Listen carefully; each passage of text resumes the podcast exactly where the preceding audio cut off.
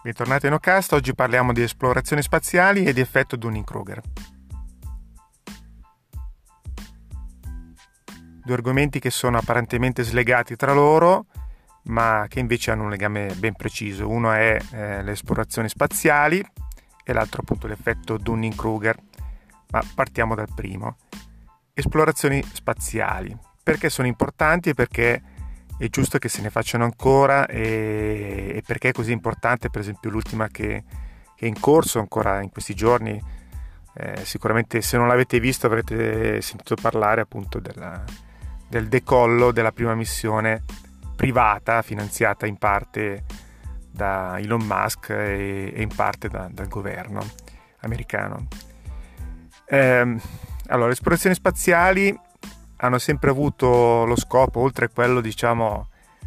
chiamiamolo così, pionieristico della scoperta e della ricerca scientifica dal punto di vista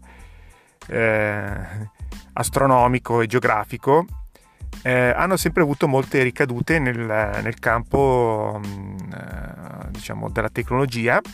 e questo è il motivo per cui ne parlo, ma soprattutto anche nella nostra vita comune, molte di più di quelle che,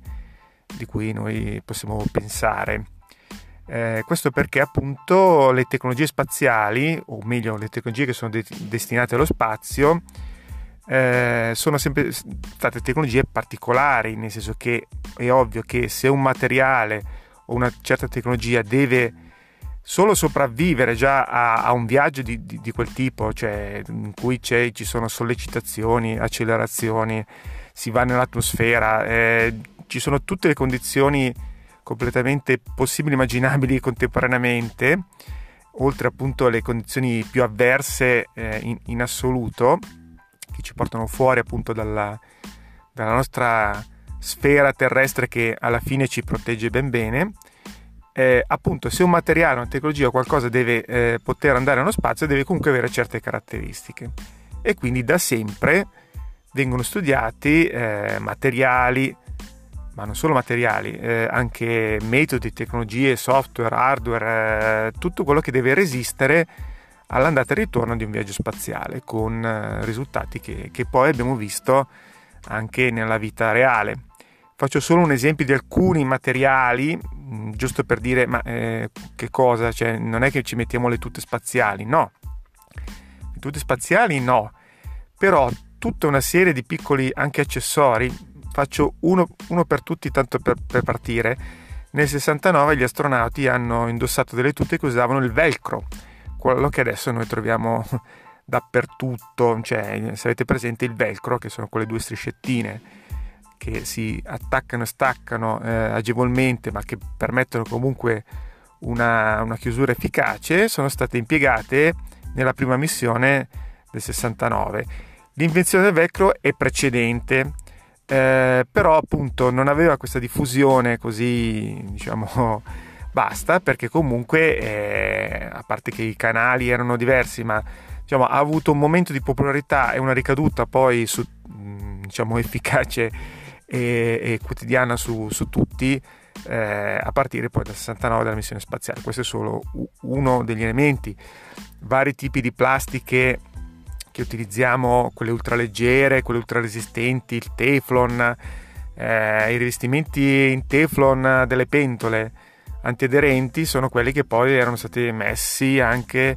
eh, per rivestire le navicelle spaziali perché per resistere ai raggi del calore. C'è tutta una serie di materiali fino ad arrivare eh, per, agli occhiali da sole eh, usati dagli sciatori con rivestimento antigraffio e antiriflesso che sono quelli di derivazione appunto dalle, dai caschi delle, del, degli astronauti. Quindi in, diciamo, in, in passato eh, si è sempre approfittato eh, diciamo di queste missioni sia per ovviamente fare queste grandi imprese che rimangono poi appunto anche nella storia. E quindi era un vanto per le nazioni diciamo, fare questo tipo di, di missioni perché comunque ma hanno sempre avuto sempre una ricaduta diretta sulla nostra vita eh, di tutti i giorni al, al contrario di quanto, di quanto, si possa pensare. E quindi l'investimento fatto che tra l'altro voglio far notare è diminuito negli anni perché le missioni spaziali, seppur costose, eh, avevano dei costi enormi all'inizio, appunto. Poi con l'evolversi sono diventate eh, sempre più economiche, eh, costano sempre tanto ovviamente, però i prezzi sono diventati quasi un decimo rispetto alle cifre iniziali. Questo perché appunto l'evoluzione ha permesso di utilizzare dei materiali che erano stati studiati dalle missioni precedenti o che nel frattempo si sono evoluti grazie a e che quindi sono rimasti poi disponibili a prezzi più bassi e così via. La tecnologia si è evoluta e il tutto poi si è, si è tradotto appunto in, in, una ricaduta maggiore anche per, per noi, mm, ma anche so, nelle macchine fotografiche, nelle lenti, eh, in altre in, in, sistemi elettronici che poi usiamo anche più, più banali ne, ne, appunto nella vita di tutti i giorni, anche ne, che sono all'interno di, di, automobili piuttosto che di ascensori, cioè in posti dove non vediamo. Quindi è importante continuare questo tipo di missioni perché appunto eh, portano sempre un apporto tecnologico eh, innovativo e che ha sempre appunto una ricaduta poi su, sull'intera umanità. Eh, in più, in atmosfera è possibile fare dei test, e questo è lo scopo un po' delle missioni spaziali, in condizioni mm, che non è possibile fare sulla Terra. Parlo solo appunto dell'assenza di gravità, ma anche condizioni di vuoto assoluto e, e, così via. Condizioni che sono difficilmente ricreabili sulla Terra se si vuole fare degli esperimenti anche per lo studio di farmaci piuttosto che, che altre cose appunto mm, tutto questo fino adesso appunto ha sempre avuto un bilancio positivo e questa era un po' la mia idea sui viaggi spaziali per questo perché ogni volta che eh, appunto si fa partire un razzo c'è sempre quello che dice ecco guardate come vengono spesi i soldi si potevano spendere per fare una scuola un ospedale e così via sì eh, i soldi eh, per fare scuola e ospedale, se, se, vogliono, ci sono anche quelli.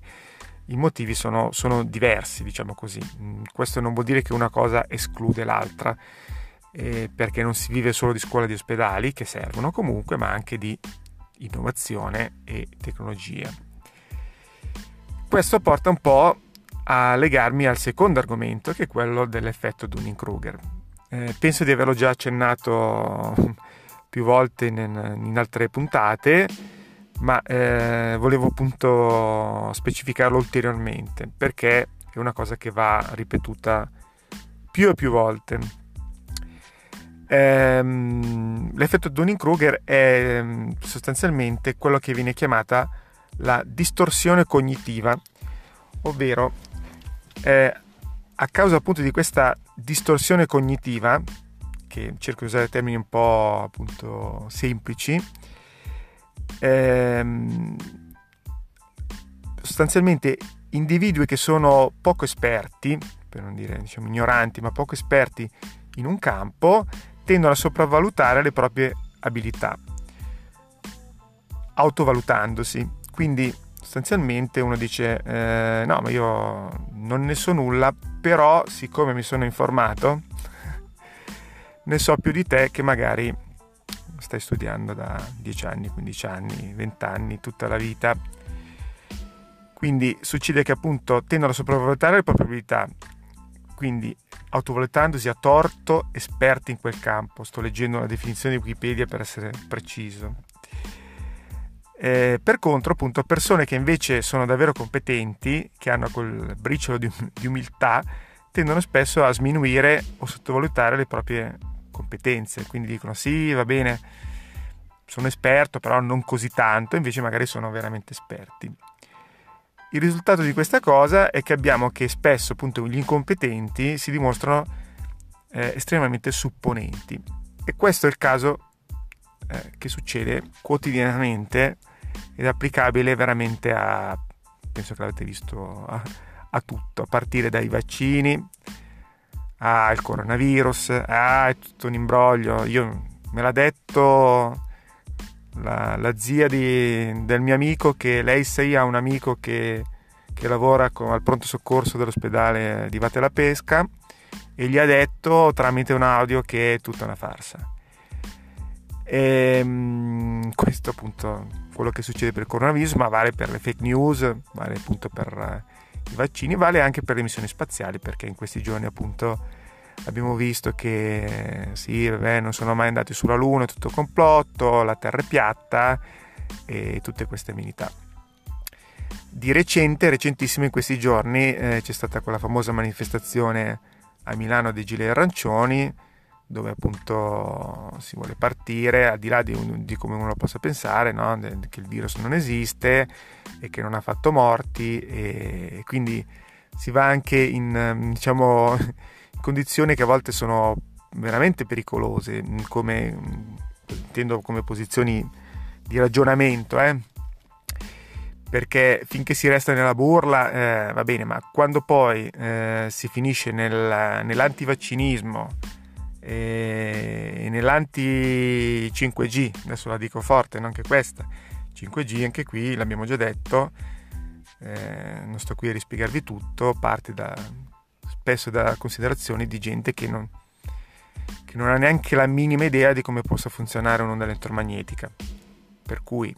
magari, come ho detto, io non sono il più esperto di, del mondo, però un minimo di elettrotecnica, di elettronica, telecomunicazioni, l'ho studiato e quindi quantomeno prima insomma di, di, di, di dare un'opinione vado a cercarmi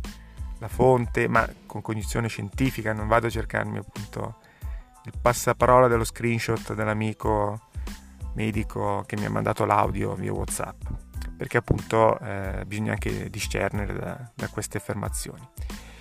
Quindi l'effetto Dunning-Kruger è, spesso è, è, quello che è un po' scatenante e che eh, sostanzialmente sta un po' eh, diciamo che sta un po' prendendo piede specialmente negli ultimi tempi perché con il bombardamento mediatico che abbiamo con l'iperinformazione con l'infodemia eh, di, di, di, tutto quello che cioè la, la, l'ammalarsi dell'informazione che abbiamo, le fake news, gli errori che troviamo anche sui giornali più quotati e così via, la crisi esistenziale che stiamo vivendo, che ci porta appunto a dubitare di tutto e di tutti, spesso ci fa abbracciare ragionamenti che sono più comodi, perché alla fine è molto più facile abbracciare un ragionamento comodo, anche se assurdo, rispetto che mettersi lì a studiare, a ragionare, a cercare diciamo, un minimo di spiegazione scientifica. E questo è un po' quello che, che succede tutti i giorni, ma per ogni argomento. Non voglio sconfinare nella politica, ma molti fanno leva su questo. E, su questo, su, sull'ignoranza, sull'odio, sull'odio gratuito e quindi anche qui eh, effetto Dunning-Kruger come, come se piovesse. Bene, per oggi mi sembra di aver eh, dato due spunti di riflessione, diciamo, piuttosto importanti, due argomenti che apparentemente, come ho detto, sembravano slegati, ma alla fine hanno una grossa connessione, perché appunto sì, no, missioni spaziali, ma soprattutto ricordatevi effetto Dunning-Kruger. Alla prossima!